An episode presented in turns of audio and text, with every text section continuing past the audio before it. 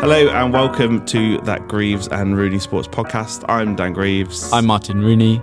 and thank you so much for all the nice reviews and comments from our last two podcasts. And today we're going to talk about Uh, we're going to talk about training, so let's get in. Rooney now kicks away. Commonwealth champion for discus dash. Rooney gets the goal. Medalled at the last four Paralympic Games. Martin Rooney ran a great race in lane one. Great character. Well done, Dan Greaves. Hello and welcome to that Greaves and Rooney Sports podcast. I'm Dan Greaves. I'm Martin Rooney. If you're new and haven't already listened to the first two episodes, welcome. If you're a regular, then settle in to our dulcet tones for the next hour or so because we're going to be chatting all things. Uh, today, this this podcast, we're going to be talking about training, um, the ins and outs of trainings, uh, the up and down, the the normal routines that we go through, the things that um, get us going, things that wind us up. Um, and sorry if we mention your name and if you wind us up.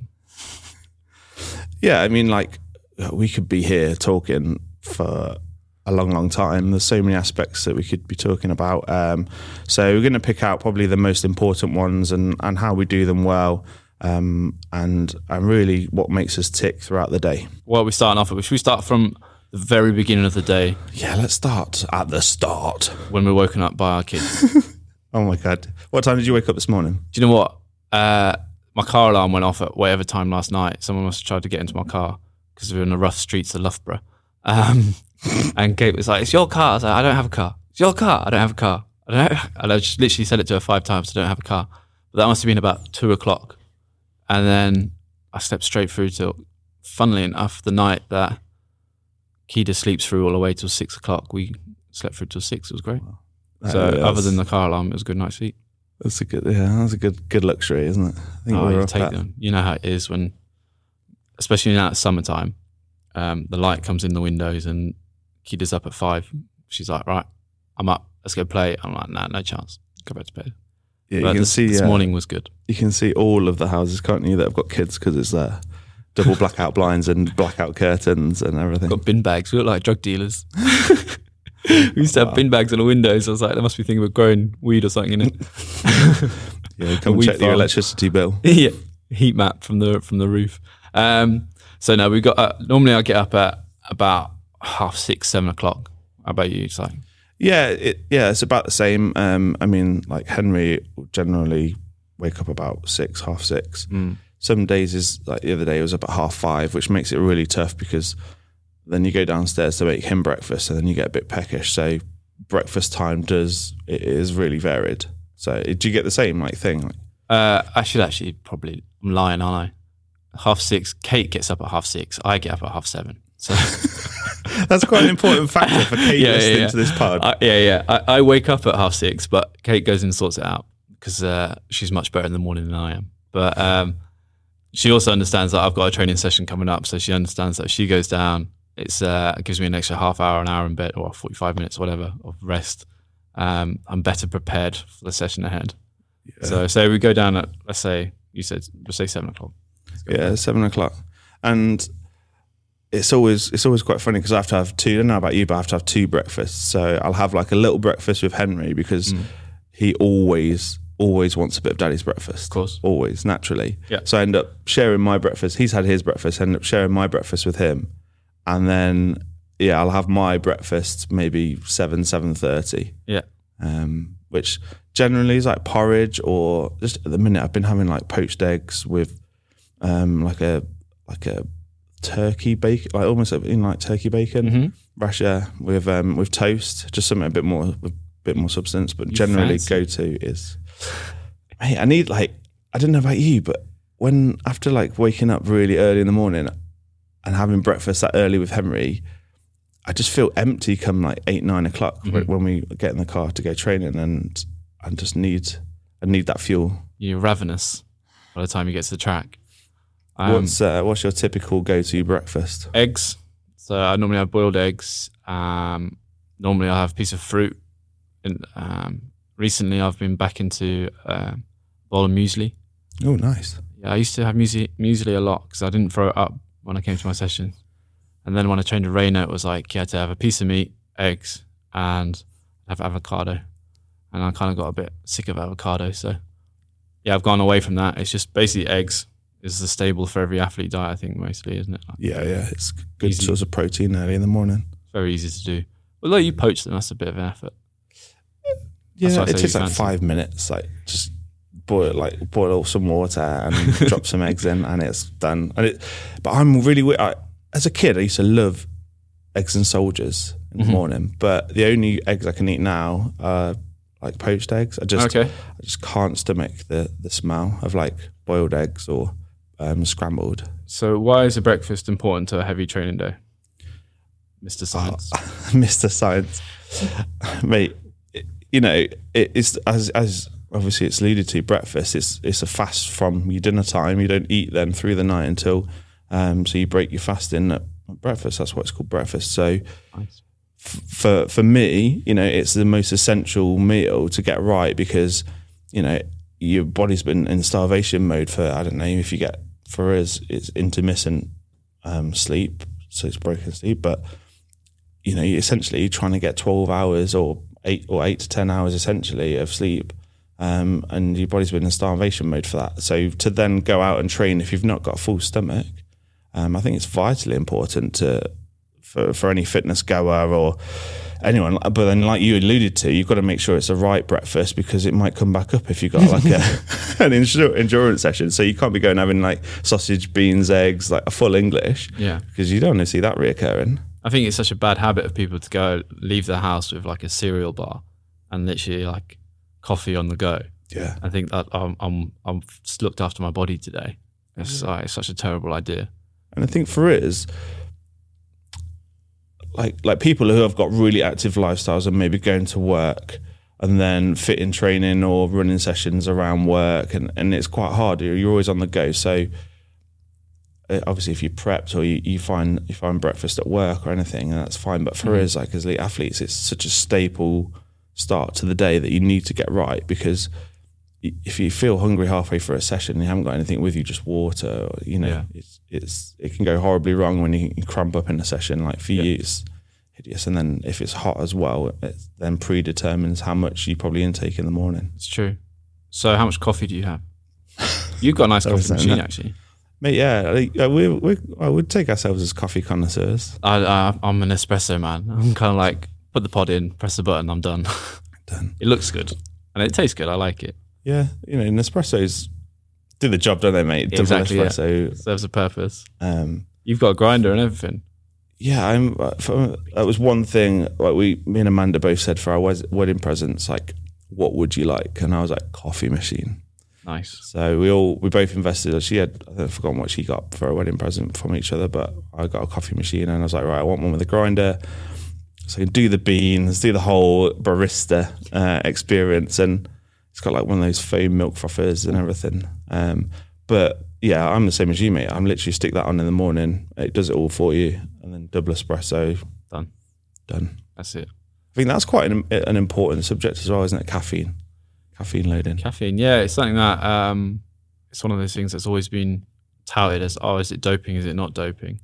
But it's very hard to when it's so readily available in everyone's diet. Caffeine, it's kind of hard to regulate it. Um, Yeah. I think uh, there was banned for a while. It was banned, but then obviously their principal sponsor of the Olympics and Paralympics is Coca Cola. so you'd have athletes just loading up on Coca Cola, Yeah. Fanta, Sprite, all under that group in Yeah. the Olympic Village, and everyone would test positive for caffeine Exactly, yeah. it's free. So um, yeah, I think it's an important part of uh, my race and training prep to get me up in the morning. It gets you a bit. I one, I enjoy the taste, but also it gets you up and gets you give a buzz, ready for your session. Yeah. So you know you've had your breakfast. We go to the track.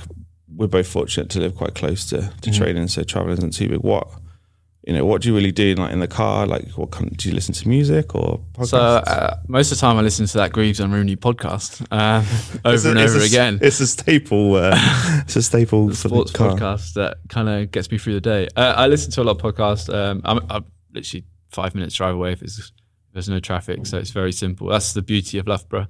It's uh, you come here, and you don't have to live too far away from the training centre. So I, I lived in Birmingham briefly, and it took 20, 25 minutes to get to the track uh, on a good day, and it's just not it's not. It's a waste of your time. It's a Yeah. waste of your effort and stuff. Um, so I do believe that you need to live close to your track. You need to live close to your training center to get the, the most out of your training. Um, we get to Loughborough, um, go through the gates, have a little chat with the guys in security. They're always nice people. And um, then we fight for parking spaces. Um, we have the Loughborough HiPAC has designated parking spaces funded funded athletes only, um, which is maybe eight bays, is it? Eight bays, yeah. Um, as you can imagine, that's quite a lot of funded athletes based on campus, and uh, often a lot of other people park in those spaces. uh, Loughborough University staff like to park in the HiPAC. You'll often come up to the the, the, the HiPAC car park. It's full. Get to the HiPAC, no one in there, and it's just all the staff. So uh, if Loughborough University could uh, remedy that by just making it a HiPAC only car park, that would be quite uh, well appreciated by pretty much everybody who uses Yeah. the, the centre. Yeah, there's Um, lots of athletes. I think, I think the problem is, is before it used to just be the HiPAC, and and there was obviously Birmingham and Sheffield and London. Mm. Where now Loughborough is the HiPAC and British Athletics is hub. Mm. So there's a lot of athletes that have migrated here, and yet it's unfortunate that there's no been uh, no additional spaces really. Um, that's been provided, and yeah, I, like that's that would be one. I've I've brought this up a million times. It's just really frustrating. You aim to get, you have to aim to get in before nine twenty, otherwise Yeah. you can't get a space. No, no later. If you come in at nine thirty, you are done. Um, but obviously, we've got kids, so we get up early. We do the the, the nursery run, and we're at your your nursery's early though. Yeah, um, I dropped Henry off at seven thirty. Whoa. So, um, but that's what, that's that's the time it opens. So we're paying for it. so boy, you're in you're seven thirty. You're gonna have your breakfast with your buddies, and Yeah. and that's it, and then back to bed. So okay, we get to the HiPAC early enough. We get parking. Um, you're um, you're spread yourself all around the HiPAC, don't you? You don't have like one little area that you kind of sit in. You kind of you go outside, you go upstairs, you go downstairs. yeah. Like- yeah, it depends. Like what I guess it, weather dependent. Like so, we obviously can throw indoors at the HiPAC in Loughborough. Should we describe the HiPAC? Yeah, it's it's such a a great facility, isn't it? Like, Yeah. So this Loughborough HiPAC is uh, the indoor centre at uh, Loughborough University. The the first the floor, the ground floor that you come in and is um, predominantly there's a high jump area and there's two throws nets um, for discus. discus and hammer. Can you throw a shot in there? Or is it? You can't, Um, yeah, there's a, there's a circle with a sector, and then that ties in with um, two high yeah. jump beds, yeah, that's it. Yeah, and then we've got like a cardio area. yeah. Um, Loads of bikes, at the watt bikes, and cross trainers, and yeah, and then there's a, a big tarpaulin, what looks like a tarpaulin net, but there's like quite a few um, layers of it that you can actually throw um, rubber pointed um, javelins in downstairs, which is quite dangerous. But they do put a net around it, and it's it is that on the ground floor of the? Oh, that's on the Yeah, it's on, so it's on the lower bit. the lower lower ground floor, so the track level. So you go down the stairs, you go down to track level. We have a 130 meters, I think, of straight purple track, and um, there's a pole vault runway. There's a couple of long jump and triple jump pits there. Um, we have the javelin area, which is over the long jump pits. So obviously you can't throw and jump at the same time.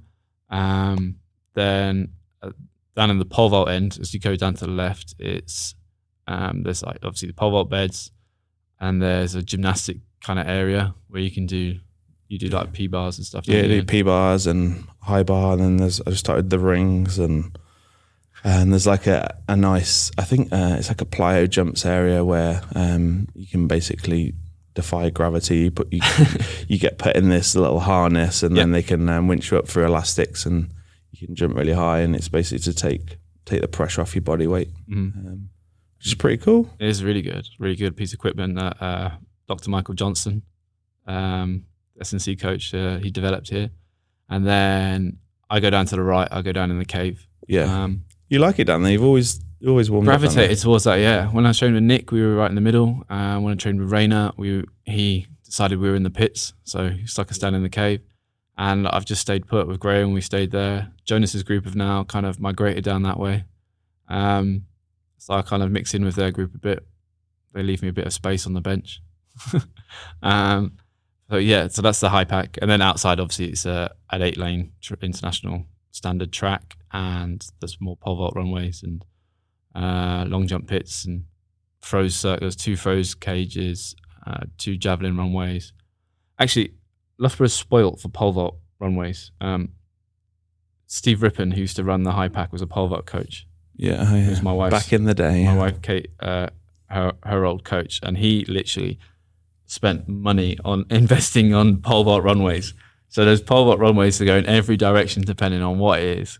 And then the pole vault is training doors most of the time, so there's no point. like four four beds for. Uh, I th- Holly Bradshaw's here now, which is yeah, Holly's here. Great she- I think she trains outside a bit. I think Yeah. uh, when Kate coaches, if it's sunny, she's like, right, we're outside. So that's uh, that's pretty good. But that's the HiPAC. good options. So you go, you And then so then when anywhere. we like we'll just go through like a, a typical warm up because I think like for me like I always I, I don't know about you but whenever I drive in um, I always tend to like listen to a bit of music or um, like I'm podcasting like that Peter Crouch podcast is a bit of a favourite at the minute. Um, it was funny. quite funny and it's just take your mind. I don't know about you, but I just like to take my mind off and then as soon as I pull up to HiPAC, then yeah, like start thinking about warm up, like what session I've got, I really got today, um, and then like start to really focus on that. So, like with your warm up and everything, like how do you how do you then judge? Um, what have you Um, got like a regular warm up, or do you just judge on what session it is? So uh, when I trained with Rana Reider, he had um, kind of his Bible of session uh, warm ups and um, power sessions, drills, and it's just this collection of info that he'd gathered over the years and he'd put together himself. And um, so I've still used that a lot. Um, within that, there's probably about 20 warm ups that you can choose from all different levels of intensity and how long they take, and with different focuses on different parts of the body. Um, so my warm ups can take from 20 minutes up to an hour. And when I first joined Rana, that's all we did was we did warm ups. It's just the general conditioning that we get from those warm ups is so much better than anything I've done before. So I've carried it on. Um, yeah, you kind of do like a 45 minute to an hour warm up, really. That's my standard ones that I go with.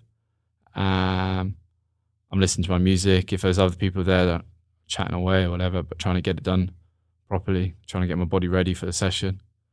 Um, and it bringing the intensity that you need to the session. If it's a, it's something that I've talked to a lot about some of the young, so the younger kids in training.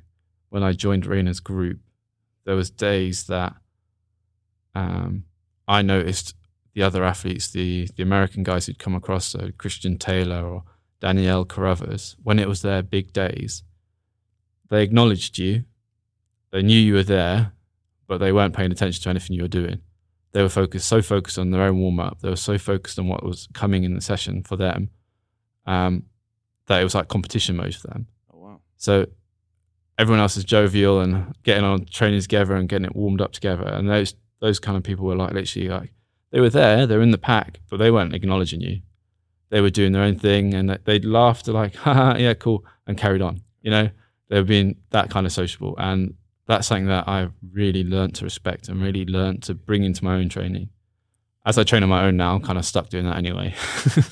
Yeah, but that's really good. like it's just like because obviously Christian Taylor's like Olympic and world champion. Like Double Olympic, Yeah, double- triple, like- four, three or four time world champion, something like that. you think like if if that's what it takes, Yeah.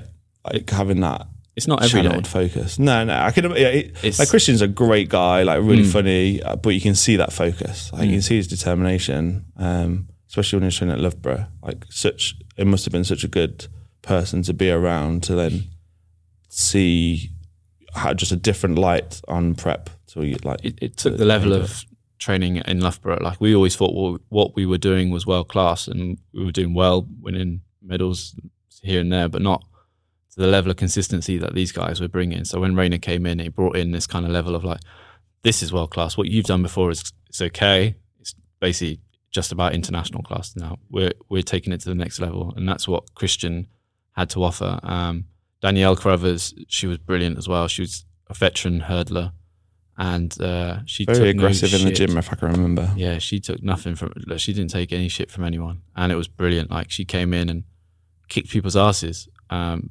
established athletes, she'd kick them in the ass and make sure they did it properly, and um, made sure they came to her level rather than she came down to their level. which was brilliant. I loved her. Absolutely loved her. I thought she was amazing. She's got brilliant eyes as well. She wore contacts. Yeah, exactly. She's so cool. But she was. She, you ever see that video of her in the gym?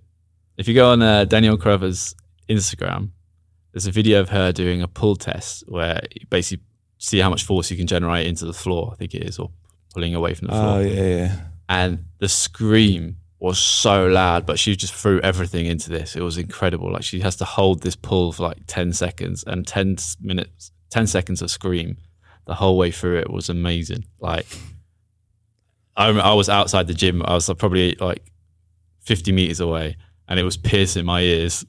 so yeah, um, that's the warm up from my point of view. What you, cool. how many throws, what do you do?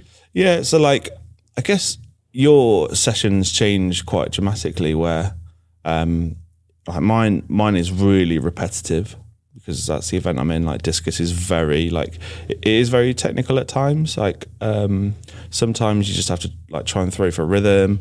Sometimes we're working on specific things. So, you know, we might be like our entry out of the back or our, our arm height or anything like that. And then it throws a couple of bits off elsewhere. So you have to be aware of that. But our warm up is very generated around the throw session. So we do obviously like a little bit of CV. Everyone loves a bit of CV, but then Yeah. we do like a lot of hip mobility, a lot of back mobility.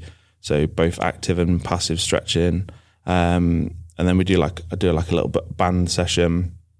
Um, and I generally get like slightly tense lower back and glutes. So I've, I've got a little circuit I do for that. So it's generally everything that I want to achieve in the circle is then mirrored in my warm up. So Okay.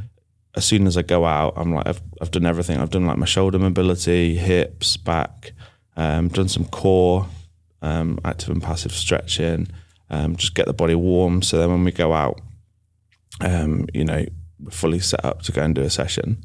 And yeah, you know, I do 60 to maybe 80 throws a session four times a week. I think I've worked it out to be a good, I don't know, 30,000 throws a year, maybe Wow. which when you think, yeah, it's my job, but it's it's quite a lot, and a lot can go wrong in those thirty throws if you don't get it right. So you have to be really consistent, really making sure. Like we do a lot of video analysis in that, um, but yeah, like the warm up for me is essential. That everything I'm trying to achieve in the circle technically. I- I've warmed up properly. Um, all the muscle groups are, are firing, and and like away we go.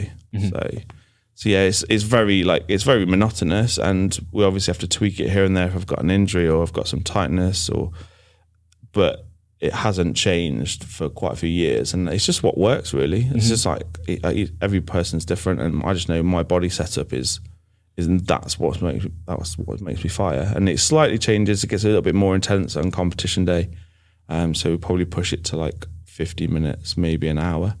But that's just with like a bit of chilled out jogging, and um, we just put a few extra layers in there just to to get firing. Really, How do you uh, judge how your body's feeling going into a session? Like, so do you have markers that say, today I'm feeling, I'm not feeling great, I might have to change the session, or yeah, is there, yeah. It's like for me, it's yeah, it's like tightness, soreness. So if I if I'm like through the winter, where I've got like I'm blasting out weight sessions left, right, and center, and I'm getting tight, and I feel I feel like super constrained, like my muscles feel tired, then I will just maybe just do three sets of ten throws. So just do thirty throws, um, but just make them good quality throws. Just primarily because I just don't want to. I just don't want to burn out, or I don't. I don't want something to go pop. Um, and so yeah, the warm up generally is geared around. So if I feel stiff in my back, I just do loads of back and hip mobility and loads of stretches. So we've got like you say,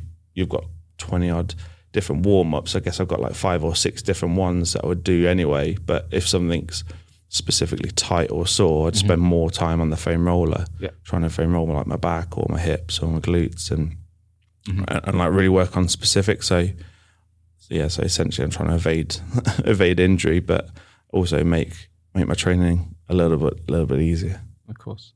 It's um, it's a fine line between uh, listening to your body and you want to stay healthy, but also like you want to get the hard work done. Yeah. Um, I can imagine like if you say you've had uh, a tight back for a couple of days, and it's like right, I really need to get this session done. It must be very. Uh, it's kind of a balancing act between do I push it today or do I wait for next week to know after Yeah. I've seen Pora sing, big Pora, Big pour. pick my back, get it sorted. If if And you it- get it, sorry, go on. No, yeah, like it's, it's one of those things where it's it's a judgment call, isn't it, on ourselves? Where Mm-hmm. you, obviously you relate with your coach, but you you don't want to push it too far. It's like how much do you draw back and how much do you play it safe? Where Mm-hmm. it might just be a little bit of muscle soreness, it's maybe just a bit of tightness, and that's it. And then after your session, you feel fine because you've, you've loosened up and warm up. You've done a good session. But if you start to feel it, it's like, and how much do you pull back from that session? Yeah. Um, it's like how much do you how much would you would your warm up and feelings and mood of that day change what you're going to do on the track Um, for me, uh, I tend to write when I write my program. I have a plan A and a plan B. Um, it's a lot of it will be to do with how my hips are moving. If my hips are moving fine, then I'll go plan A every time. Um, if I really want to sprint, like it, through the winter slog, it's winter slog. You just get on with it. You, if my hips aren't moving, then sorry, mate, you have to carry on and get on with it because it's just your body's going to hurt whatever happens. It doesn't matter if you're moving well or not. So um, you try to obviously try to minimize the risk of injury, but you're going to have to get through it. So through the winter phase of my training, it's a lot more CV, a lot more lactic tolerance based uh, training. So lactic acid is. Um, do you want to go into this now? yeah I mean yeah lactic fire, acid. go do it If you Google lactic acid, the first thing that comes up, lactic acid in muscles, um, it says lactic acid is produced in your muscles and builds up during intense exercise. It can lead to painful, some sore muscles. Lactic acid buildup due to exercise is temp- usually temporary and not a cause for a lot of concern, but it can affect your workouts by causing discomfort and it makes you spew up it makes you spew. So lactic acid basically is the waste uh, produced by your muscles as you train hard, as, as simply as possible.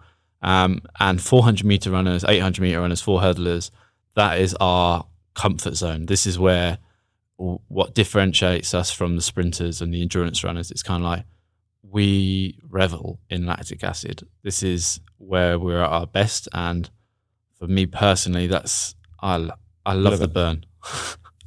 it's a deep burn It's a deep burn, and it's what uh, has helped me with my career for over the years. Like I'm not as fast as other athletes. I'm not as strong as say um, some of the the 800 meter runners, but like my my tolerance for lactic is is pretty strong. And I think that was that stuff that people kept on saying about Michael Phelps. He doesn't produce much lactic. So that was a, a benefit. Well, actually, no, that's a negative. like you want to produce the lactic acid. It's kind of like means that you're effective with your body and yeah So, um, my training through the winter months is focused on building up my tolerance to lactic acid and making sure that when I come to the summer season and I'm running uh, close to 100%, I can deal with the lactic acid as I come through the second half of my race. Um, and that's what 400 meter running is. It's about So then- holding on. So then through like through the winter, is that like um do you use anything to buffer it so you, you can then come summer like you're trying obviously you're trying to reduce that feeling during Mm. competition, but knowing that your lactic threshold is a lot higher. So, So do, you do, do you do any like do you use anything to buffer it, or is it is that just you just have to train for it? There are lactic acid bufferers. Um, the classic ones would be bi- bicarbonate soda, what you use to baking and cleaning products. Um, I don't like that because it gives you the shits, and that's one thing I don't need before a race. I don't Or need after or after a race. I through just, the media zone. yeah, like yeah, lots of horror stories of people pooping their pants, and I don't need that in my life, so I don't use that. Uh, sodium citrate, uh, a lot of athletes use that. It's something that um, tastes like salt water when you drink it straight, or if you do it in capsules, you have to take things like 0.6 of your body weight. I've got the information here somewhere, but um, it's quite quite a lot of capsules. Um, before you race, you might be rattling, which is an uncomfortable feeling for me personally. Um, so I tend not to use it. Um, I use beta alanine, which is something that um, Professor Ron Maughan told me about back in 2006. He's a Loughborough boy. Did you? Was he a lecturer for you or? Uh, the name does ring a bell, actually. Yeah. He's a researcher at Loughborough University that myself and Rhys Williams met a long, long time ago.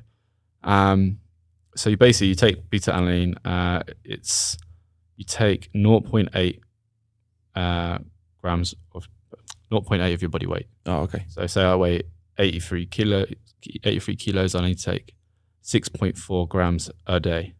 Oh, wow. Um, How long for? So to load it, I, I don't like using it during the winter. I Right. like to get the full training effect of lactic acid, and then when I get to the summer, when I'm racing, that's when I'll buffer it because I've done the hard work in as hard as it can be, rather than a bit easier. If you know what I mean? Does that make sense? Like, Yeah, yeah. Yeah. That makes perfect sense. so um, yeah, I'll I'll start loading that from now because the world champs are four months away, and I aim to have the best lactic threshold at the world champs. Um, and it basically, um, do you know the science of beta alanine? Other than it gives you tingles. But yeah, I, I've used it. I, I used it back in Matt Lovell's era Yep. of um, British athletics, and we were just trialing it as a kind of pre-comp um, like stimuli for Matt Lovell was uh, the nutritionist. yeah Matt Lovell British, uh, British yeah. athletics. and um and yeah, like you say, uh, like I used to get tingles, and it almost that that combined with caffeine really like I don't know whether it really I I, I just obviously just use caffeine now. It didn't really Mm. affect me to the extent that his science was that was wanting, but um I can't remember what it, it, it actually does to the, to the lactate. It just kind of does it change the I think blood it might take yeah it might uh, pH level or something? Yeah, I think it does it reduce it so it doesn't Whatever makes it more alkaline. yeah. I don't really. This is really scientific. I don't know. this is way above my calling, mate. Year six. I did sports Year six science, I can't remember 10 it. I did sports science over 10 years ago, and it's quite shocking that probably covered all of this that we're talking about, and I can't remember a to a single thing. to a master's level from Loughborough Yeah. University. Mate, Come on, mate. I wish I could remember. I wish. At That's least the you're an thing. honorary doctorate. Yeah, that's, Top degrees. as if there's a doctor in the house, they come running this way. there is no doctor here. Um, so yeah, my main trait, like, I do use a lactic bufferer, but it'll be later on in the summer. Um, so my winter months are lots of loading, lots of heavy stuff in the gym. Um, I lift in the gym two to three times a week, and I do Olympic lifts, um, lots of circuits, stuff that basically hurts me, um, but makes sure that I'm ready for the the quicker stuff in the summer. And then from as it gets warmer, I sprint. Um, my warm up dictates my hips and my body dictates how I how quick I run. Yeah. Um, So you Um, can if- tell that, like, as soon as you get to the track, like, if you're tell that when Yeah. I wake up in the morning. you're waking up in the morning, if your hips are a little bit tight, then you know exactly yeah, what session's going to be today. pretty much. Like I think uh, with a bit of assistance from the therapists at British Athletics, um, we do some trackside therapy, but um, we tend to when my hip is jammed, there's no point trying to sprint because my stride on one side will be shorter than the other, and then you put yourself at risk of being injured. Um, Yeah. in team sports, you seem to get away with that. Like you just carry on in it.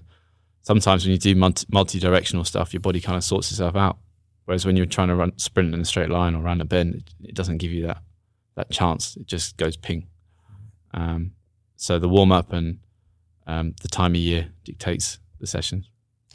These things are a part of the game as you get older. Like when you're in a group, I think that changes as well. Like if you're with a group of people and you've got a session, you'll push through everything just Yeah. because you want to be involved. If you're on your own, it's kind of like um, that's what I was asking earlier about. Like, do you just push through it, or do you make a, smarter decision? Um, Yeah, I think it like it, over the years, obviously you get older and wiser, and you know you know your boundaries. Like you're Mm. not a spring. We're not. Well, I'm not. You're not a lot spring more chicken. spring chicken than me. But before, when when you when you're in your twenties, you feel invincible, and you can go and do Mm. rock out sessions left, right, and centre. Recovery takes half the time. When you're a bit older, you always have to forward think, don't you? yeah, always forward, Forward think to right okay how's my body feeling what are the boundaries that is- gonna ha- you know can happen today how much can we really push it without hurting and too much and about breaking. yeah like what's going to be beneficial for this moment in time to then progress and keep progressing rather Mhm. than taking a few steps back by doing a massive session, wh- wh- which no one wants, rather than just keep and. And over time, Oh, I I think. I've just learned. You just learn a lot more about yourself, don't you? You're like, right, okay, I'm not getting a obviously with the kids and and your lifestyle and everything. You're not getting any sleep, so you you need you need to be a bit more wiser um, in in the training. And and one that's one thing is like massively. It's like for me is like warm ups is massively essential to Mhm. to how the outcome of training is. Um, So your breakfast and your warm up are essential to the rest, of the day almost. I'd say yeah, um, especially in strength and power Mhm. um, areas like you know I, I, I go and throw, have a bit of a recovery, and then go and lift. Mhm. And to double up like that most days is is fairly intense. Um, and then obviously we do we do other things like plyometrics and core and um, essentially bits and bobs like that. But um, yeah, for me, it's just yeah, it's just a, a step up and a, a setting yourself up. So so just don't blow out. Talk to me about core. Because core. core is something that it's kind of a bit of a, not a buzzword, but it's like a word that's thrown around a lot. Um, but it's something something that everyone can do for their general benefit of their health and whatever. Um, you do quite an advanced core circuit in the gymnastics bit, don't you? Yeah, so we do like uh, on Wednesdays it's a light. So we have like we train um, the weekends off, so two days off, then Monday, Tuesday on, which are double session, uh, triple triple days. Um, then Wednesday's a lighter day, so like it's effectively two days on, one day off, two days on. Um, so Wednesday we do like a functional strength circuit. Okay. Um, so with my warm up anyway, we do like lots of neutral spine work, um, like leg lowers, um, kind This- of like this is lying on your back? Yeah, lying on your back, and then like Superman. So we do a lot in neutral spine to try and eradicate any tightness in the lower back, thoracic spine, um, do some hip mobility work. Um, and I used to years ago when it was nearly summertime just to do like an ab circuit. Um, but now, like I very rarely do crunches Oh. because it's the worst thing for your back. Well, for my back, especially being 110 kilos, Yeah. Curling the spine that way. Um, everyone thinks that's where you get abs, but since I've been doing gymnastic work, so one of the things is high bar knee raises. You just dangle there on a high bar, raise your knees up, then do like windscreen wipers left and right, um, specifically trying to isolate the hips and then moving the legs um, in a controlled manner and P bar swings, ev- everything there. Me and, and like doing rollouts on the rings, like my abs are so like so you can actually feel how strong they are Yeah. um, which primarily the underlying message for that functional thing is the functional strength element for me is to be able to hold the positions at speed in the circle. Of course. So I need to. My problem is I collapse slightly in the middle, so I need to try and stay more upright. So I need stronger obliques. Um, I really like. You know, my, my external muscles and my abs aren't as strong maybe as yours, but I need to No, no. I need to hold that. Yeah, No, I mean you're a lot stronger than me. I need to be able to hold those positions. But under the under the layers of uh, winter warmth, there is there is some uh, some abs in there. I promise. Um, but that we we only just recently, maybe like four or five years, like stumbled across that because I was just doing pretty static like ab work, like isolated ab work, and it wasn't as functional as we needed it to be. Where mm-hmm. now I'm not doing like hundreds of crunches and like prone holds and things like that. I'm doing a lot more like movement based ab work and, and more agility based work, Do you, which do you know what you've done? You've gone to the the prison workout. You know when people go in prison, and they come out jacked. This is you right now. This is Dan's got the bars. He's hanging from the bars, and he's doing all the stuff that you see on YouTube. All those videos. you look like so friends of Kristian Thomas, the gymnastic Olympic gymnast medalist. You mm-hmm. look at him; he is absolutely stacked, Yeah. and he very rarely goes in the gym. Well, he does gym work, but not to like bodybuilder standards. Mm-hmm. He doesn't really do crunches and stuff. Just does like core stability, functional stretching, mm-hmm. and those guys are ripped. properly ripped. Yeah. So I'm like, yeah, I'm all for functional strength. Yeah, this is it. This is when I more important. retire, that's it. I'm just going to become a gymnast. You've got the, the physique of a gymnast. I've, se- I've just seen got- you move. Just got, I've just got a strong upper body and skinny legs, mate. I've got because I've got zero muscle in my calves. I can, And you've got I massive arms. Easy. That's Uh, it. basically, I've got legs as arms. Arms as legs. That's uh, I'm inverted. My Someone bro- said you look like an inverted triangle the other day. I'll Like take that. So I'll take that. yeah. My brother-in-law, he was a, uh, an international gymnast for um, back in the early 2000s, and he still has massive arms. He retired so long ago, but it's just that repetitive functional strength stuff that they do in gymnastics. Like, Yeah. I reckon if he if he wanted to get back in the gym, he'd get massive straight away. Oh yeah. Just that gymnast body, man. It's just uh, It's just the tone as well. They build up like their muscle tone to be able to like to do the crucifix on the rings is mind blowing. oh, so hard. It, looks so easy on It looks yeah. They make it look easy, and they just stay there and they hold the position, and they're like sometimes smiling, and even to go a little bit of a fly out at the minute Yeah. with my knees on the ground, and I'm like shaking. Well, I tried to do your circuit one day, didn't I? I Oh, did like, a couple Oh, of yeah. like, uh, I did some stuff where I was trying to curl up. So I was hanging from the bar. I had my knees and I pulled them up to my chest and I was trying to like shoot up. Yeah, my back was gone. I was like two or three days out after that because I was. It was just far too advanced for me. And it, Dan made it look so easy, and the gymnasts make it look like they could do it like holding on with one finger. You know, they're they're so strong. So um, it does make you realize how like, like I'm fairly fit and I'm fairly decent at core, but it's a whole new level, and that's where I need. That's where I need to go. It's almost um, an advanced version of bums and tums we used to do back in the day. Bums day. and Tums. that was great. Used to do a bums and tums circuit uh, with lots of little joggers, and uh, It was quite funny, wasn't it? Two burly blokes, lots of little girl and lads joggers, and uh, there we were, like trying to trying to do some of these flexibility positions. It was oh, I was the worst at it then. downward dog and the dish. All those fun ones. Yeah, that was good crack. Actually, I enjoyed that. That was uh, put on by British Athletics, medical staff, the physios, practitioners, and um, yeah, it was well attended. So there's an idea, guys. Maybe we should have Dan Greaves uh, bums and tums. Definitely not. So, via the powers of the internet and Instagram, we have actually found the soundbite of Danielle Carruthers in the gym that Rooney alluded to earlier.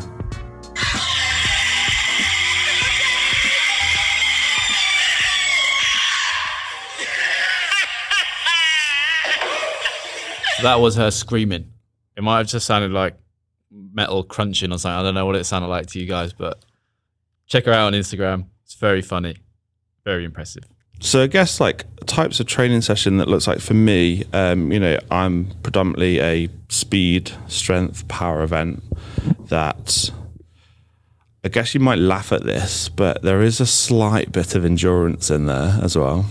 So obviously, No, I'm, I'm not laughing. I, you, you have to have six. I'm not gonna I'm not gonna try and type myself as an endurance athlete, but sometimes um, I've done comps where it's fully loaded with people and it takes like two hours, and it could be you know I've got six six throws to do, um, so I do my first throw and I could wait ten minutes Yeah. for the next throw, so I have to have like a a warm up virtually. It depend obviously dependent on um, the amount of competitors. I have to have like a warm up, like a pre throw warm up to do. So maybe two or three people out before me. Yeah. Get get myself ready, do a little bit of a warm up, ready for competition. Obviously, we can talk about competitions there, but that's just the endurance element. And some my training sessions generally have to then they they change. Obviously, in the winter, there's a lot of hard graft and like the volume of throws are you know maybe 30 40 50,000 dependent so it could get up to like 100 throws a session. Yeah. but then in the summer it has to replicate that longevity because there's no point in me doing lots of throws all in the space of half an hour when potentially my my competition could last an hour. So come round six i'm absolutely spent because i've just spent obviously so long and i've cooled down from my initial warm-up before the, uh, the warm-up track. My um, my whole cycle of training has to in the winter like put the like you do like put the whole graft in for your lactate.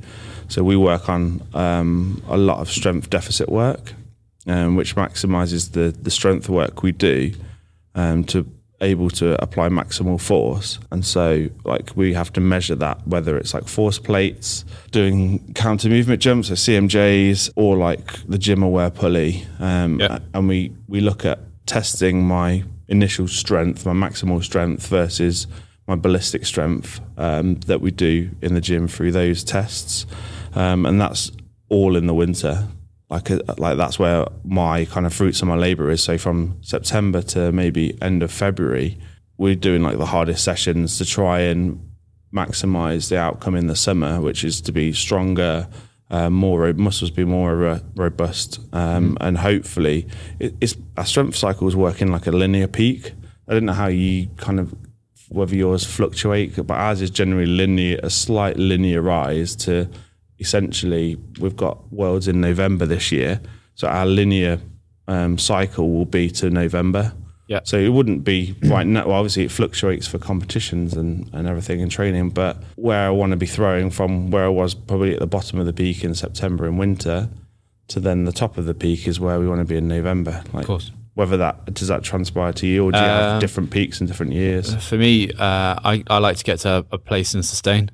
Um, I find that if I chase PBs and I keep trying to get stronger and stronger and stronger in the gym, it's uh, almost like unnecessary for me to be cleaning, doing a hand cleaning, trying to get 120. Um, it's um, the more functional stuff that you do in the the core circuits and stuff and the core strength.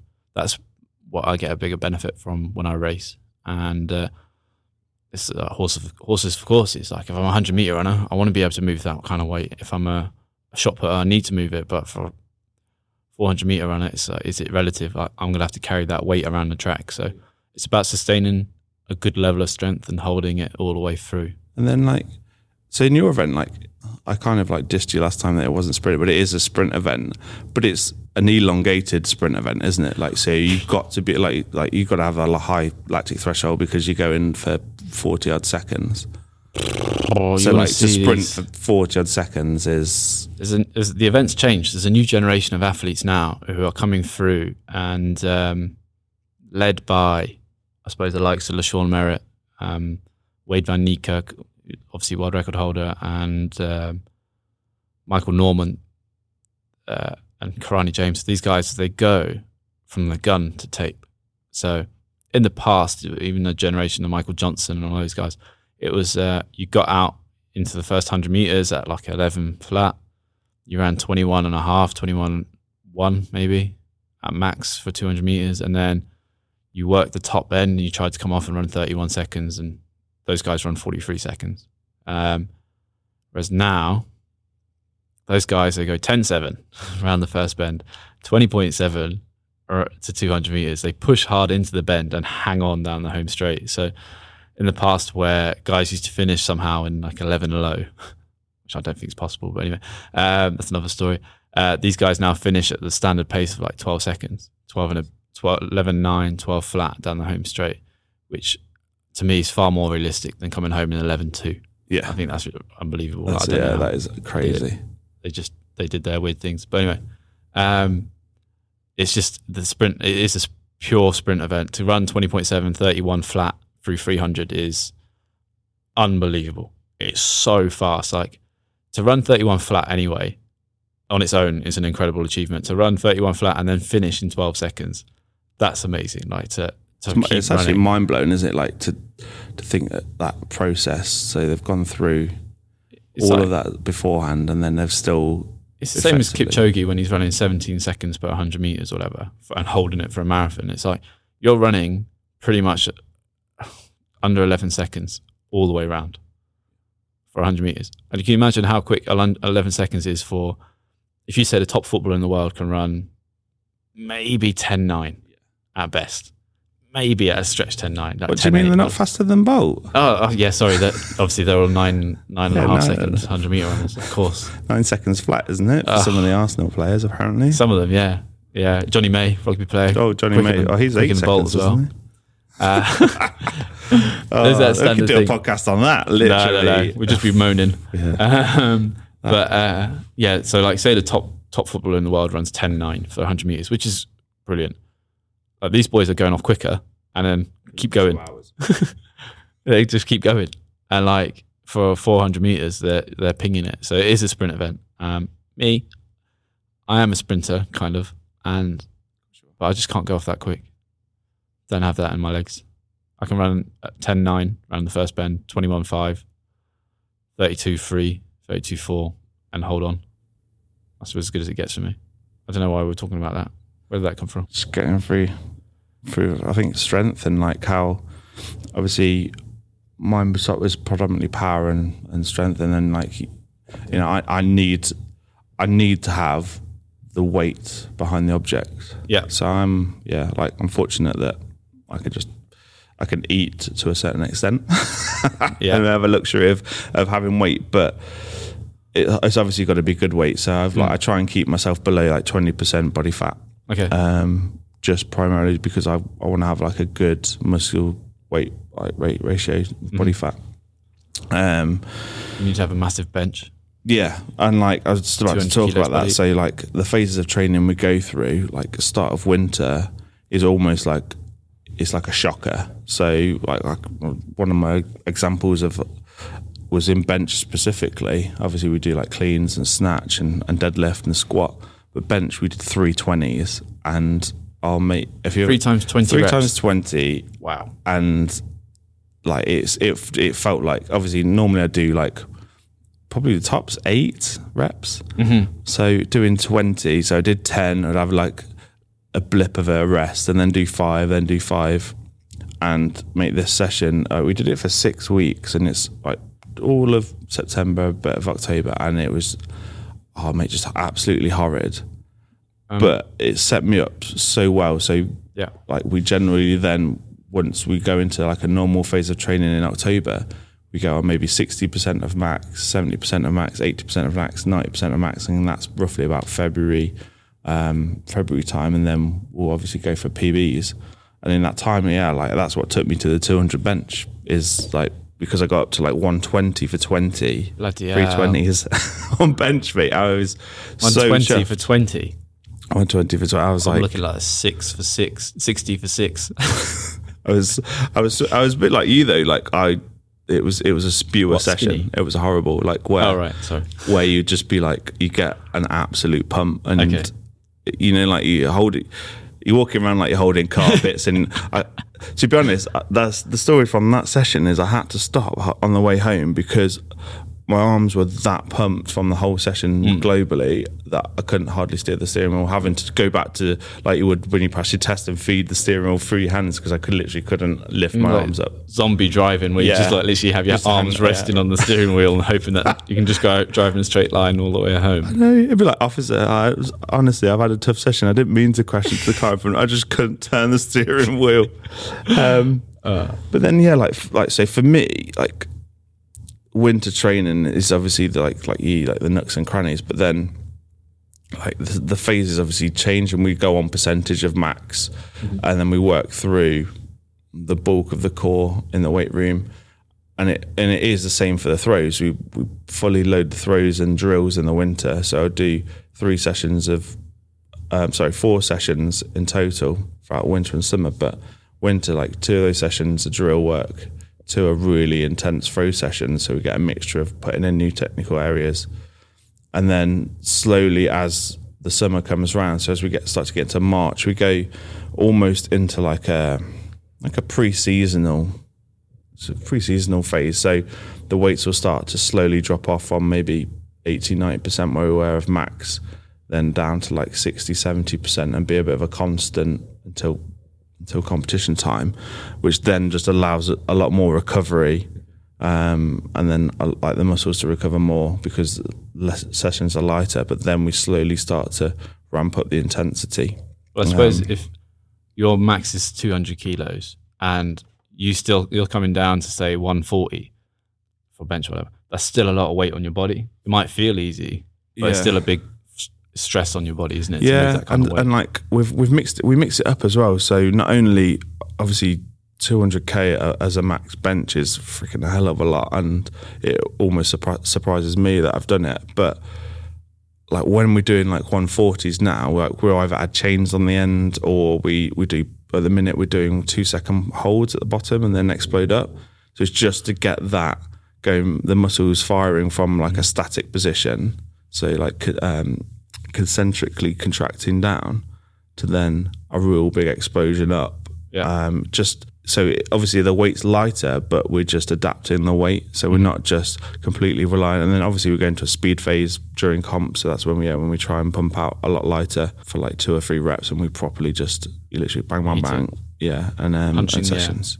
But yeah, like essentially going along our like in training continuum, like there's a, a big chunk of, of area where obviously we compete this year in, in May and Feb in May to to August, and that generally needs to be as crisp as can be because we've got to essentially our top of our peak for the linear program is is November. So there's no point in me. I want to compete well, but I don't need to be at my very best because that needs to come at World Champs. Yeah, but obviously the World Champs this year for both of us are very late. Um, normally, our season will peak in August um, and peter out in September.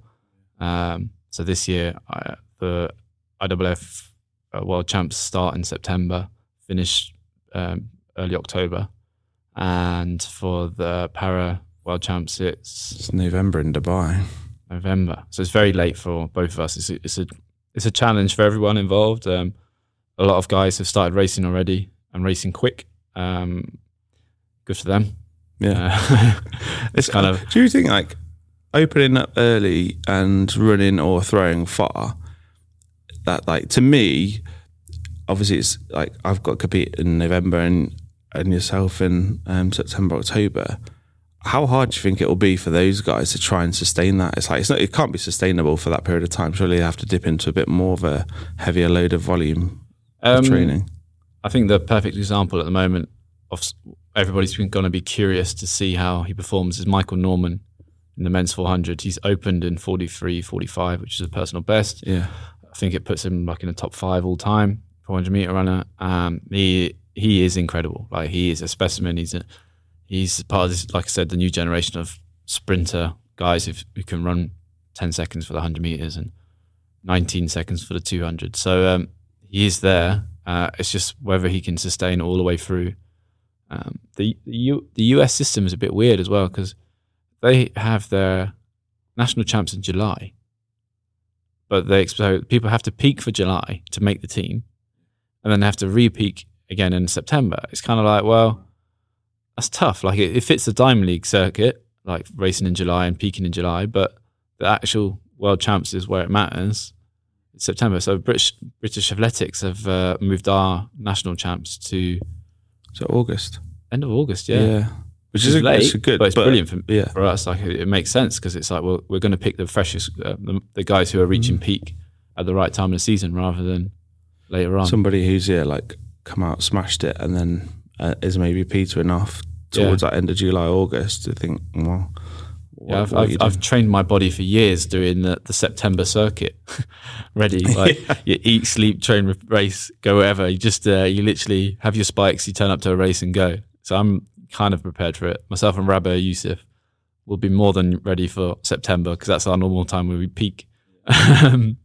But um, it's going to be very interesting to see who can handle it. And like for us, it's uh, it's just about it's uh, holding your nerve, I suppose, and waiting for the right time and trusting the, the Yeah. process that you're in at the moment. yeah that's the biggest thing isn't it I think you've got to have confidence in yourself but also the work that you're putting in even if it does go wrong or it's, it looks like we were talking about earlier like with the tightness or you might have a few niggles here and there you have to kind of bypass that and see all the work that you've put in Yeah. maybe years previous that are still building blocks to this year to then really um, come out on top and, and, and focus on on your goals this year. Like it hasn't gone by the wayside. Just had a little niggly injury. It's like there's still time to put it right effectively. Yeah. What's your best training session? Best, tra- what my favorite? Yeah, uh-huh. one obviously bench enjoy. press. Naturally, Yeah? everyone loves bench press. Although, like deadlift has probably almost surpassed it. Like I just, I just love the fact that like because you can go really heavy on deadlift and pulling it from the floor, it just makes you realize how small and weak you are because you How oh, small and weak you are. Yeah, like uh, the bench press for me, like it's it is it is the one. Obviously, it's a universal language of strength. How strong you are. Everyone. The first thing is, what can you bench, man? Or no one goes, oh, what can you clean and jerk or push press? It's always bench. It's a universal language of strength. But we're like, and that's like the I just probably not sadistic, but I just love the compression element. Like you got it in your hands, and then it's it's on top of you, and it's like so like heavy coming down. Yeah, literally, it feels like you're being pinned down, and then you've got to get it up. Yeah. It's not, it's like otherwise, obviously, you've got people spotting you, but it's just that pressure element. Where with deadlift, obviously, it's just a natural thing to pick things up, Mm-hmm. and when it's so heavy, it's like that's like it's starting to become my favorite. Okay. So, what about you? Uh, I enjoy lactic. Lactic is my it's my baby. I think I enjoy the pain. Um, we used to do uh, a session with Nick Dakin's group, and it was 450, 350, 250 of six minutes. And then you'd have a 10 minute break, and then you'd go back up to 350, 250, 150. And that was my session. That was my I'm going to make you all hurt today, boys. when if you're going to hang on to me, you're going to have to, you're going to die. Everyone's wilting around you, and you're there like, I loved it. I, I, I basically made sure that I came through. Um, I got through the first set. Everything was on target. Um, we tried to hit like 12 second pace per 100 meters. So you might be running at like 48 second pace for 400. And so I tried to hold that, make sure that's fine on the first set. And the second set, I'd always make sure that no one had anything left on the last rep on the 150. So I'd always make sure that if the 350 or the 250, I spanked it just pushing them. Ah, I made people hurt. I wanted them to be in the same position as me when we came to that 150. That we had like a level playing field. No one was going to do a last rep, last rep wonder kind of thing, and uh, yeah, it tended to work. It was it was just hurt. There was lots of puking up. I, I'd, I'd always puke up after the first half of the set, the first set. So 450, 350, 250, spew my guts up, come back out to the second set, and it, it was just a killer. But that for me is like 400 meter running. Um, Surprised you didn't get the nickname like the crucifier. Crucifier. The crucifier, Rooney, putting people. it was uh, it was just one of those days, and th- those guys who were also like Nathan Woodward, the guy we trained with, he used to kill that session as well. So I loved it, and uh, um, it kind of sorted the the men from the boys, I suppose. the bearded men from the prepubescent boys. Now we want to talk about training specific to competition. When we get to the business end of the summer um, or autumn this year, uh, what how our training changes, how it becomes more thorough or race specific, and um, what uh, are the mental challenges going into this type of season as well. I think it massively is the, obviously it's the most important time, and like you ha- you have to be in a good frame of mind, don't you? Yeah. Like, well, waking up, like we talked about the state of play, um, the mood that you're in in your warm ups, but this time of year really is, you know, game faces on, and it's something I guess that you can't like really try to overthink and just try and make it like a natural occurrence, but Mhm. but you have to have a great plan in place and just just I don't know about about yourself, but I always I, I've got a diary, so I write down everything I do and and everything that's coming up, and like, I go through my comp structure, put down my performances, even look at back maybe at past diaries just to even look see what I was doing. Um, but try and then be when I turn up to training, just try and be as clear. I know what I'm doing. Try and be as clear, so everything then just flows. Yeah, Um, whether that makes sense. no, of course. Um, so then there's there's no because I guess like yourself, our events are so technical, but in completely different realms mm-hmm. where I have to just try and flow as much as possible. And with the discus, it's about feeling it. It's all about feeling the disc. And as soon as you start to think technically, which obviously is done in the winter, that flow and the feel becomes more technical and more like bitty and boppy and a bit more robotic. And that's when you lose massive distance. You kind of need to just make it as as like synthetic and as smooth as possible for Mellifluous. wow, what a Oh, yeah. word. It's, uh, an Steele word. word. That's told. copyright. Um, but yeah, I mean, like for me, it's it is like su- such an important time. I think you just have to be so prepared for it that then yeah, like you just go in there completely natural and um, and for me, like I, my training generally gears around competition. So major comp in November, but but because we're in um, a UK season right now, we'll be really looking to try up the speed, have more recovery. So the load and, and the volume of throws dramatically changes in the summer, which automatically gives your body and your like your cardiovascular system and your neuromuscular system more rest, so that when we do turn up to comps, we've almost had like a replication of what we're going to do, so it becomes more natural. So that's what I'm, what I'm trying to get trying Okay. to get at is that it's just a natural movement. Um, Yeah. So how does it change with you? Because Um, it's pretty similar. So my the intensity of the sessions go up, but the recovery between the reps goes up as well. Okay. So say I race at 11 second pace per 100 meters. All my training sessions from when the season starts we'll stay at 11 second pace. It will never drop. I don't like to let it drop unless it's a recovery day, and I'll drop back down there and I'll put trainers on and do the session in my flat trainers. Um, but every time I put spikes on, it has to be at the same rhythm, it has to be at the same pace as I would in a 400. Otherwise, you kind of lose. Um, it- the, the 400 is such a rhythm event. You need like it's a feeling. It has to be natural to you. So when you be in the lose that same cadence and Yeah. everything. and you just keep practicing that. Um, my recovery days become more frequent. Like I, I won't run every day. During the winter, I often run six days a week. So during the summer, it probably drops to like three or four max, four days a week. And you also have to factor in training, uh, traveling. A lot of the comps I do will be in, in Europe on the circuit, and you have to factor in a day of traveling there and day like day, day traveling back. So you kind of move your sessions around so you don't have a huge session before you fly. I don't really like flying. It doesn't work for tall people. Not unless you buy pay for extra leg room. yeah, you pay for the exit rows and stuff, and uh, it's all fine, all all well and good if you're earning good money. but uh, yeah, you have to uh, adapt your week and when the intense sessions are to fit the session, uh, fit the competition uh, schedule, um, and everything just becomes more specific to what I'm doing. Like in the gym, my my load will drop. It's more of a general maintenance kind of weights. There'll be times where we'll factor in I say say I've got like a three week block of training. We'll have a, a heavy week loading there back in the gym and on the track, but um, the intensity is is focused on running quick in the 400. Then it's not um, my general maintenance stuff is there as a it's it's not there to make me stronger or more powerful or whatever. It's there to make sure I don't get injured. Um, so It's about like having less fluctuation, isn't it? Really, and just being a bit more a constant state. Um, so because Yeah, our our load, um, our intensity increases and our load drops. Yeah. So like we would probably do a session of maybe six to ten throws, maybe twice. I don't know Okay. uh, in a session, but then have a gap between to replicate like comp. So you'd take on some water, have a little chat, replicate the time between throws that competitors would take, and then go and do it. Obviously, you don't want to do.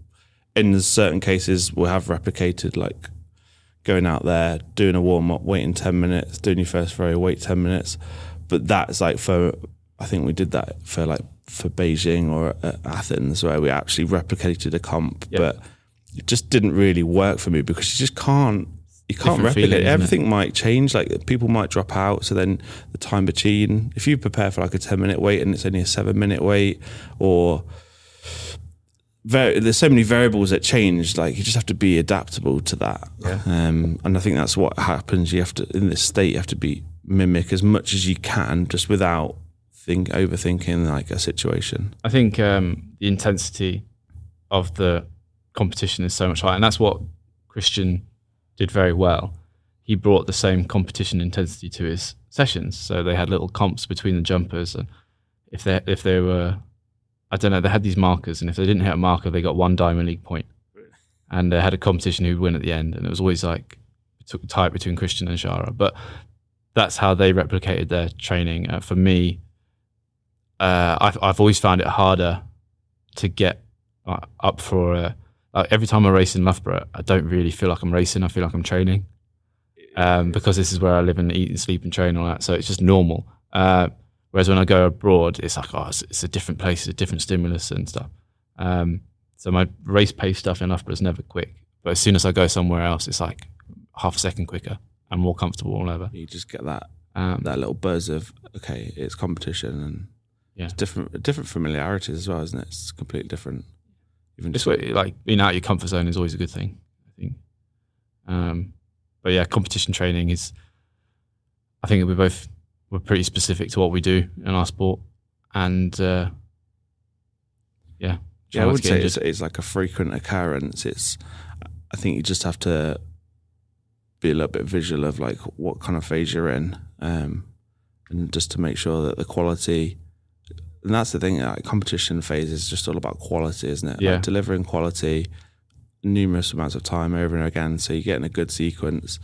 And generally, doesn't even take like sometimes like I walk out there, warm up, and um, I'm done dusted in like 20 minutes. And people are like, oh, you finished already? But I've had my maybe six to 10 throws that are of quality Yeah. that I'll be happy with in the competition. So you're like, well, like the consistency's there and everything's working. So there's no need to go and effectively flog a dead horse and be out there for an hour, trying to, you know, trying to do things that, or, or go, oh, you're in a great throwing great and or running great and you just have to go oh, keep doing it keep doing it because I'm, no need, in, a good, in a good rhythm it's not about that at that point in Mm. time you need to be fresh and make sure you recover well So it's the quality and the recovery.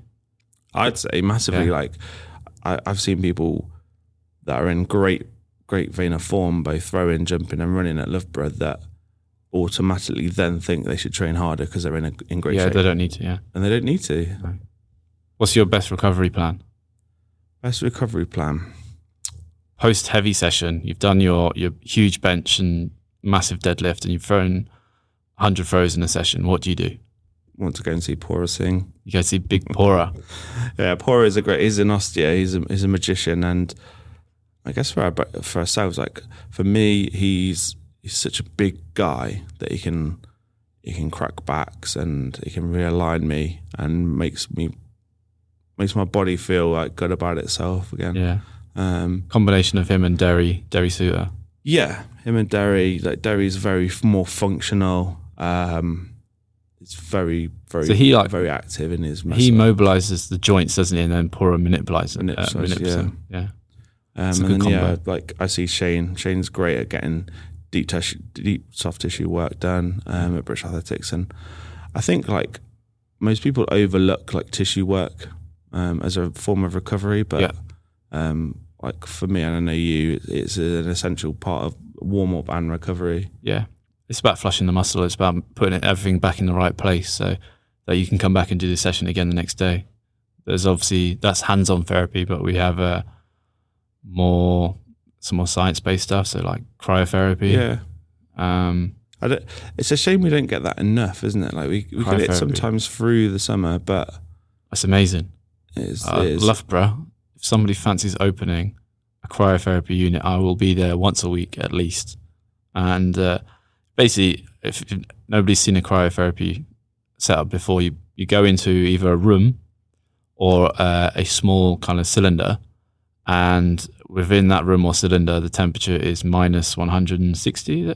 yeah, 157, it's- 160 something. 160. and you're in there for a short amount of time and your body all the blood in your body basically it rushes to your core to protect all your Yeah, all your vital organs. Basically, yeah, it goes from every every nook and cranny in your body to protect, obviously, your vital organs like your heart, your lungs, your brain, um, Yeah. and it goes. It goes for those short moments in time. It goes into survival mode, and Yeah. um, but I think the majority of the science is because it's like a blast chiller and it properly blasts Mm. you with cold.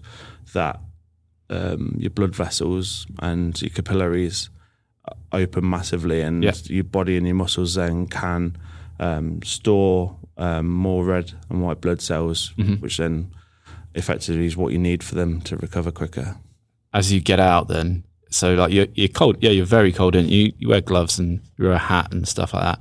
Um, but as you get out you feel this like flush of blood rushing around your body and going back to all that and it heats you up instantly. Like so for being like so cold at minus 160 you literally feel like you're on a you can walk around. I've done it in loughborough. I've been out in the car park and i've been standing there in my, in my cacs just like sweating like so hot because you've just been at minus 160 and then all of a sudden you come out and it's like the flush um, and it's something you can repeat it's something that can be done um, you can do it. You literally have a little break and go back in again. Uh, whereas uh, when you have an ice bath, which is obviously a great way of recovering, you, you're cold all day, aren't you? Yeah, it take it, it takes a long time for then obviously specifically legs and maybe lower back if you're that brave, but um, yeah, like that's a deeper it's a deeper cold that yeah, you have to have a hot shower. Have you ever done contrast? Yeah, I do a lot You of contrast, basically because I can't handle the cold all day. yeah, so you jump in a hot shower, a hot bath afterwards, and Yeah. that's when you get proper tingles because all the blood then it's actually effectively exactly the same as a cryo chamber. The blood comes rushing back in. Yeah, I just don't find it as effective. I think it's uh, it's um, the full body thing that you get in the cryo is just I love it. It's something that um, definitely helped me. Um, Rana Reider brought it to Loughborough. He had one of the units come in, and when we were in Amsterdam uh, for the European Championships, only his group was allowed to use the cryotherapy in the stadium. Like he basically set up a deal with the with um, the company that was at the Amsterdam Stadium. It happened.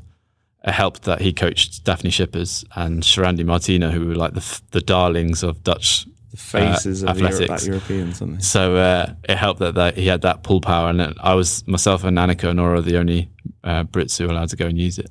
But it definitely helped. I had a massive advantage over everybody else because I was able to recover better, and it's um, it meant that I came back from my my heat in my semi final, and I was ready for the final compared to guys who'd run a little bit, maybe not even as quick as I'd run in the semi final. I don't think I ran the quickest in the semi final, but I was definitely the freshest in the final. And, Obviously uh, paid as well, mate. paid off, yeah. Yeah, Got another another gold. getting the win. Get that gold. Um, so I definitely think that's something that we could. Uh, I'd advise people to try. I think uh, general public. I think it's it's part of the National Health Service in Poland, isn't it? Yeah, That's part yeah. of their normal. Um, Yeah, in, on the in the Scandinavian countries, obviously the um, saunas are a big big part Yeah. of their lifestyle, but they're, they're actually getting cryo chambers now, and Yeah. um, they're using that as part of rehabilitation or um, f- to aid people, you know, after operations or injuries and everything. Which is yeah, it's, it's a, a fantastic idea. Definitely something um, to try. Uh, sauna is obviously another good thing as well. Um, you don't have to get naked, so One thing I, where you are. One thing I did. This is pre pre competitions, which um, Michael Johnson, the S and C coach at Loughborough, um, he implemented, and it was to have a hot shower. Apparently, there's research with core body temperature. yeah, Um, so a raised core body temperature um, can reduce obviously the risk of injury, but also um, can like it- you can. I think it, I've forgotten which a drop in ten percent body temperature is probably a drop in fifteen percent performance. I was saying, pretty. So I'd sit in the disabled changing rooms that's got a shower. yeah, Um, I'd sit on the seat and just let the hot water run on me for 15 minutes to Wow. raise my core body temperature. Um, and then, and this was 15 minutes before I'd compete, and it was only a small comp in Loughborough. But the intensity of the heat, and then obviously doing my warm up and being globally hot, Mm. I threw quite well that year. yeah, yeah. Um, but that was just something we were trying out. Um, and, and he said you could do it for recovery, but this was pre comp, um, just primarily because the drop off in temperature um, affected affected your performance levels. Apparently, So it's like warm weather training, yeah, which we talked about in episode two. wet warm weather training. wet warm weather training. So yeah, that's. Uh, I suppose we've covered everything. I suppose diet as well. You need to make sure you eat well after your session. I think uh, quickly we can say like, Yeah, post recovery sessions are. I mean, for me in the gym, got to get the well for both of us. Like, got to get the proteins and the. Uh, I take Protein creatine to try and you know enable the muscle fibers to recover as quickly as possible. hydrate, drink lots of water, And then on your big sessions, does like, does your diet change in the winter compared to the summer? To eat loads. Eat loads. I pile it in. I remember um, McDonald's used to be kind of a regular. Like after our first couple of lactic sessions, as a group, we used to go and wander off to McDonald's and fall asleep in the corner, but eating our hamburgers in, in McDonald's. It was uh, it was basically just replenish, if anything, as much quickly as possible. And uh, yeah, you kind of feel like you deserve it after those horrible sessions. You gotta have some luxuries, haven't we? Yeah, that's it. That's it.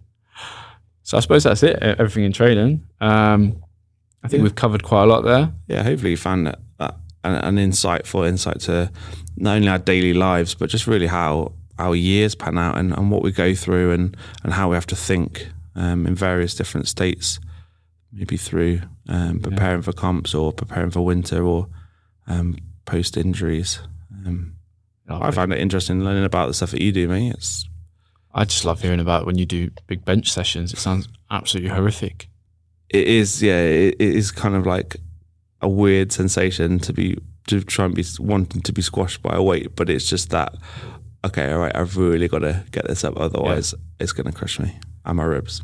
this is the difference between being an elite athlete and has been, uh, and also ran. It's kind of like that level to push yourself to the next level, and that's yeah. what we do in our training sessions. And it? it's trying to push us to the to the brink of our abilities. Yeah, you've got to.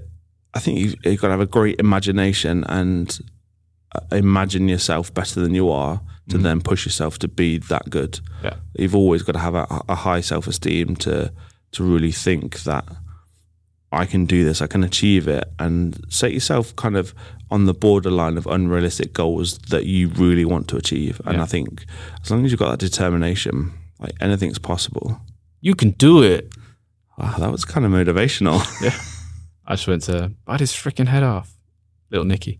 Um, anyway, so guys, thank you very much for listening. Um, I hope you found that as informative as we did, and you can like and subscribe on iTunes and Spotify. That Rooney, uh, that Greaves and Rooney Sports Podcast, and you can follow us on Twitter and Instagram at Martin Rooney and at Dan Greaves. Um, yeah, thanks for listening to it's the Dan th- Greaves. Oh shit! It's that Discus Dan.